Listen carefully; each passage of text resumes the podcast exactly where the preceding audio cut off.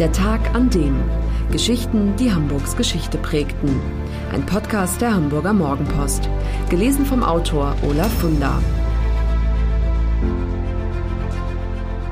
Der 25. März 1996. Der Tag, an dem Multimillionär Jan Philipp Remsmar entführt wurde. Thomas Drach eilt lange der Ruf voraus, ein Superhirn zu sein. Intelligent, umsichtig, planvoll. Mit der Entführung Jan Philipp Remsmars vor 25 Jahren, so scheint es, ist ihm das perfekte Verbrechen gelungen. Heute wissen wir, nicht Intelligenz, sondern Dreistigkeit und Selbstüberschätzung zeichnen ihn aus. Er ist ein ganz gewöhnlicher Verbrecher, einer, der stets nach dem Motto handelt, brauche ich Geld? Dann nehme ich's mir. Drach, der aus der Nähe von Köln stammt, wird als 13-Jähriger von der Polizei aufgegriffen, nachdem er Autos geknackt hat. Das Gymnasium muss er wegen schlechter Leistungen verlassen, eine Lehre als Kfz-Mechaniker bricht er ab. Mit 18 überfällt er einen Supermarkt. Mit 20 raubt er auf spektakuläre Art eine Kölner Sparkasse aus. Er rast mit dem Auto durch die Glasfront und richtet ein Schrotgewehr auf die Mitarbeiter. 1996 will er dann ein ganz großes Ding drehen die Entführung des Hamburger Multimillionärs Jan Philipp Remsmar. Es handelt sich um einen der spektakulärsten Kriminalfälle der Nachkriegsgeschichte. 33 Tage wird der Erbe des Tabakimperiums in einem Keller angekettet, festgehalten und gegen Zahlung von 30 Millionen Mark freigelassen. Das größte Lösegeld, das je gezahlt wurde. Die Geschichte beginnt am Abend des 25. März 1996. Es ist etwa 20.30 Uhr. Jan Philipp Remsmar, promovierter Literaturwissenschaftler, Gründer des Hamburger Instituts für Sozialforschung und ein Eigenbrötler, will ganz früh zu Bett gehen. Er hat eine Flasche Rotwein getrunken, um sich, wie er später schreibt, die nötige Bettschwere zu verschaffen. Ein Buch will er sich noch holen. Dazu verlässt er sein Wohnhaus in Blankenese und geht zu seinem nur rund 50 Meter entfernten Arbeitshaus, wo sich die Bibliothek befindet. Einige Zeit später, als sie bemerkt, dass er nicht zurückgekommen ist, will Ann-Kathrin Scherer, seine Ehefrau, nach dem Rechten sehen. Sie entdeckt Blutflecken, sieht, dass die Statue vom Eingang umgekippt ist und findet in einer Klarsichtfolie eine Nachricht, beschwert mit einer Handgranate. Wir fordern ein Lösegeld von 20 Millionen D-Mark, steht da. Das Einschalten von Presse und Polizei bedeutet den Tod. In seinem Buch Im Keller beschreibt Remsmar, wie die Entführung ablief. Dass er kurz vor der Eingangstür ein Rascheln im Rhododendronbusch gehört und gedacht habe, das Geräusch sei zu laut für eine Katze oder einen Vogel. Im nächsten Moment steht der erste Entführer vor ihm. Es kommt zu einem kurzen Kampf. Remsmar versucht dem Mann seine Daumen in die Augen zu rammen, doch dann schlägt ein zweiter Remsmars Kopf gegen eine Mauer. Eine gebrochene Nase und kaputte Zähne sind das Resultat. Für die nächsten viereinhalb Wochen haust Remsmar in einem Keller. Es gibt strikte Anweisungen für ihn. Wenn es an der Tür klopft, soll er seinen Kopf auf die Matratze drücken, damit er niemanden erkennt. Nur einer der Entführer sucht ihn in diesem Verlies auf. Remsmar nennt ihn den Engländer, weil er ausschließlich in akzentfreiem Englisch zu ihm spricht. Heute wissen wir, es ist Thomas Drach. Für Remsmar sind die Gespräche mit dem Engländer eine Oase in der Eintönigkeit. Später ärgert sich Remsmar über diese Gefühle, aber ja, er sei dem Entführer regelrecht dankbar, als der ihm Bücher bringt. Jean Le Carrés Die Libelle etwa und Tom Wolfs Fegefeuer der Eitelkeiten. Remsmar schreibt, dass es Momente gibt, in denen er sich wünscht, der Engländer würde ihn trösten, die Hand auf die Schulter legen. Das Verhältnis zum Entführer habe zeitweise etwas Kumpel, fast Kumpanenhaftes. Phänomene, für die es einen Namen gibt. Stockholm-Syndrom. Seine erste Woche im Keller marschiert Remsmann nur auf und ab, soweit es die Kette an seinem Fuß zulässt. Drei Schritte hin, drei Schritte her. An dem einen Tag kommt er auf 15.000, am anderen auf 18.000 Schritte.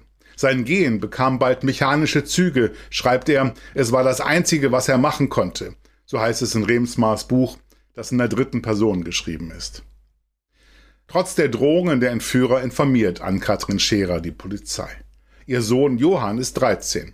Jahrzehnte später schreibt er in seinem Buch Wir sind dann wohl die Angehörigen, wie seine Mutter ihm beizubringen versucht, dass der Vater entführt ist. Johann, ich muss dir etwas sagen. Wir müssen jetzt gemeinsam ein Abenteuer bestehen. Für den ersten Gedanken, der ihm in diesem Moment durch den Kopf schießt, schämt der Junge sich gleich darauf, dass er jetzt wohl erstmal nicht in die Schule muss und ihm deshalb die verhasste Lateinklausur erspart bleibt. Der Junge ist sicher, dass er seinen Vater nie wiedersehen wird. Werden Entführte nicht immer erschossen? Er fällt in ein schwarzes Loch. Die Schule besucht er nicht mehr. Er ist krank gemeldet. Nur ein einziger enger Freund darf ihn besuchen. Es sind quälende Wochen. Johann Scherer schreibt, ich zwang die Tränen zurück, presste die Lippen aufeinander, versuchte nicht daran zu denken, wie sehr ich meinen Vater vermisste. Das erste Lebenszeichen Remsmars schicken die Täter zwei Tage nach der Entführung mit der Post. Ein Foto. Remsmar sitzend auf einem Stuhl, bekleidet mit einem Trainingsanzug, in der Hand eine Tageszeitung. Jemand hält eine Kalaschnikow ins Bild. Das Foto weckt Erinnerungen. Von Arbeitgeberpräsident Hans-Martin Schleier hat die RAF eine ähnliche Aufnahme gemacht, kurz vor dessen Ermordung. Anweisungen für eine Geldübergabe enthält der Brief nicht. Stattdessen wird die Familie aufgefordert, Grußannoncen in der Mopo zu schalten. Die erste erscheint am 28. März. Alles Gute an Katrin. Melde dich mal persönlich. Daneben eine Faxnummer für weitere Anweisungen. So teilt die Familie mit, dass sie zahlen will. Von jetzt an verwendet die Familie bzw. die Polizei fast täglich den Weg über die Kleinanzeigen, um sich an die Entführer zu wenden. Alle Annoncen beginnen mit Alles Gute an Katrin. Dann folgt die Nachricht. Ich hoffe, du meldest dich bald. Oder Ich mach doch alles, was du willst. Was ist los? Wir wollen doch beide das Gleiche. Möglichst schnell. Melde dich. Endlich am 3. April um 2.45 Uhr meldet sich einer der Entführer telefonisch. Seine Stimme ist von einem Verzerrer verfremdet. Kurz darauf soll die Geldübergabe stattfinden, aber sie scheitert. Remsmars Ehefrau und der als Geldbote vorgesehene Anwalt Johann Schwenn, ein Freund des Entführten, kommen zu spät, weil der Volvo, den sie benutzen sollen, nicht zur Verfügung steht, sondern erst bei der Polizei abgeholt werden muss. Als Scherer und Schwenn durch den Elbtunnel fahren und an der Autobahn nach einem Blinklicht Ausschau halten, ist da keins mehr. Sie sahen kein Blinklicht, schreibt Remsmars Sohn in seiner Erinnerung. Es gab keins. Sie fuhren weiter Richtung Maschen. Beim Schild angekommen, stieg meine Mutter aus und suchte, fand nichts. Wie es meinem Vater wohl ging, würde er in Panik geraten, wenn er erfuhr, dass wir das Geld nicht übergeben hatten. Die Entführer sind stinksauer. Am Morgen des 3. April taucht der Engländer in Remsmars Keller auf. Niemand sei gekommen und im Wald, in dem sie gewartet hätten, sei Polizei gewesen. Die Entführer erhöhen den Druck, Remsmars Frau erhält einen Brief, in dem es heißt, sollte die Übergabe aus polizeitaktischen Gründen scheitern, schneiden wir Herrn Remsmar einen Finger ab. Es dauert wieder eine quälend lange Woche, bis Anweisungen für eine neue Geldübergabe kommen. Diesmal lotsen die Entführer Schwenn erst nach Luxemburg, dann auf einen Parkplatz bei Trier, wo der Anwalt den Geldsack über einen Zaun werfen soll. Doch erneut gibt es eine Panne weil eine mitfahrende Polizeibeamtin erst ihren Pass von zu Hause holen muss, verspätet sich Schwenn. Die Entführer holen das Geld nicht ab, das Bangen um das Opfer beginnt erneut, wieder quälend lange Tage der Angst und Ungewissheit. Jetzt beschreiten Drach und seine Komplizen einen neuen Weg. In Absprache mit Jan Philipp Remsmar nehmen sie Kontakt mit St. Pauli-Pastor Christian Arndt und dem Kieler Soziologieprofessor Lars Klausen auf, beides Vertraute des Entführten. Sie sollen die Geldübergabe deichseln. Sie holen noch den Ex-Gall-Politiker Michael Herrmann ins Boot, der als Briefträger zwischen ihnen und der Familie fungiert. Die Polizei bleibt diesmal außen vor. Die Entführer haben ihre Lösegeldforderung erhöht, jetzt wollen sie 30 Millionen Mark. Am Mittwoch, 24. April gegen Mitternacht ist es soweit. Klausen und Ahn sollen zu einem Rastplatz bei Krefeld fahren. Gegen 3.40 Uhr sind sie vor Ort und erhalten per Handy die Aufforderung, den Wagen stehen zu lassen und zu einer 40 Gehminuten entfernten Telefonzelle zu laufen. Nach einer Stunde bekommen sie Nachricht, wo sie den Wagen wiederfinden. Die Geldübergabe hat geklappt. Und die Entführer halten Wort. 42 Stunden später, am 26. April, lassen sie Remsmar in einem Wald bei Harburg frei. Damit ist der 33-tägige Horror zu Ende. Jetzt übertreffen sich Zeitungen, Radio und Fernsehsender gegenseitig, in ihrer Berichterstattung. Sie alle sind die ganze Zeit informiert gewesen, haben aber dicht gehalten, um das Leben Jan Philipp Remsmaß nicht zu gefährden. Der Moment des Wiedersehens mit dem Vater ist für Sohn Johann seltsam. Es sei nicht üblich, in seiner Familie sich bei einer Begrüßung zu umarmen. Jetzt wurde das erwartet. Man kann sich nach so etwas ja nicht nicht umarmen, aber es war eben ein fremdes Verhalten, schreibt er.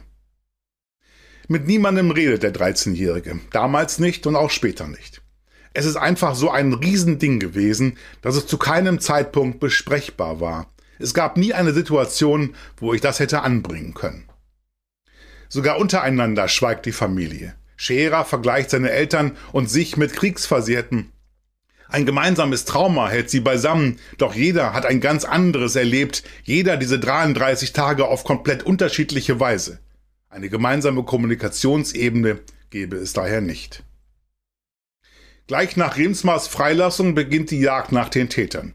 Vier Wochen dauert es, bis die Polizei in Gahlstedt bei Bremen das Haus findet, in dem Remsmar festgehalten worden ist.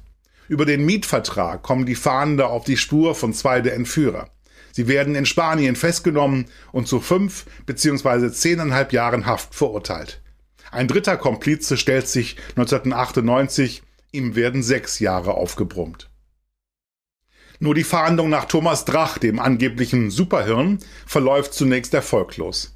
Er führt unter falschem Namen ein luxuriöses Leben in Uruguay, hat sich dort eine teure Villa gemietet, fährt ein Mercedes Cabrio und hat eine schöne Frau an seiner Seite.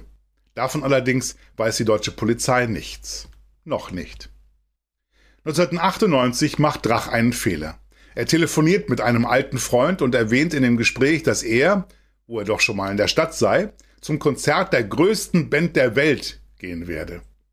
Die Polizei, die mitgehört hat, ist sicher, von den Rolling Stones ist hier die Rede. Dass deren nächster Auftritt in Buenos Aires stattfindet, ist leicht in Erfahrung zu bringen. Die argentinische Polizei nimmt Drach fest. Das vermeintliche Superhirn wird 2001 in Hamburg zu 14,5 Jahren Gefängnis verurteilt und sitzt bis zum 21. Oktober 2013 hinter schwedischen Gardinen. Dann taucht er ab und erst vor wenigen Tagen wieder auf. Der inzwischen 60-Jährige sitzt in den Niederlanden in Auslieferungshaft. Polizei und Staatsanwaltschaft in Köln werfen ihm vor, 2018 und 2019 drei Überfälle auf Geldtransporter verübt zu haben. Seine Beteiligung an diesen Taten ist ein Indiz dafür, dass der wohl pleite ist und dass von dem Lösegeld, der größte Teil ist nie gefunden worden, tatsächlich nichts mehr da ist. Alles haben Drach und seine Komplizen verprasst, da sind sich Insider schon länger sicher. Drachs letztes Gelddepot ist 2013 in einem Schließfach in Uruguay entdeckt worden. 460.000 US-Dollar. Remsmar erhielt sie zurück. Das war der Tag an dem Geschichten, die Hamburgs Geschichte prägten. Eine neue Folge lesen Sie jeden Sonnabend in Ihrer Mopo und hören wöchentlich einen neuen Podcast. Noch mehr Historisches aus Hamburg, wie zum Beispiel das Buch zu dieser Serie oder die Magazine Unser Hamburg, finden Sie auch online in unserem Mopo-Shop unter www.mopo-shop.de.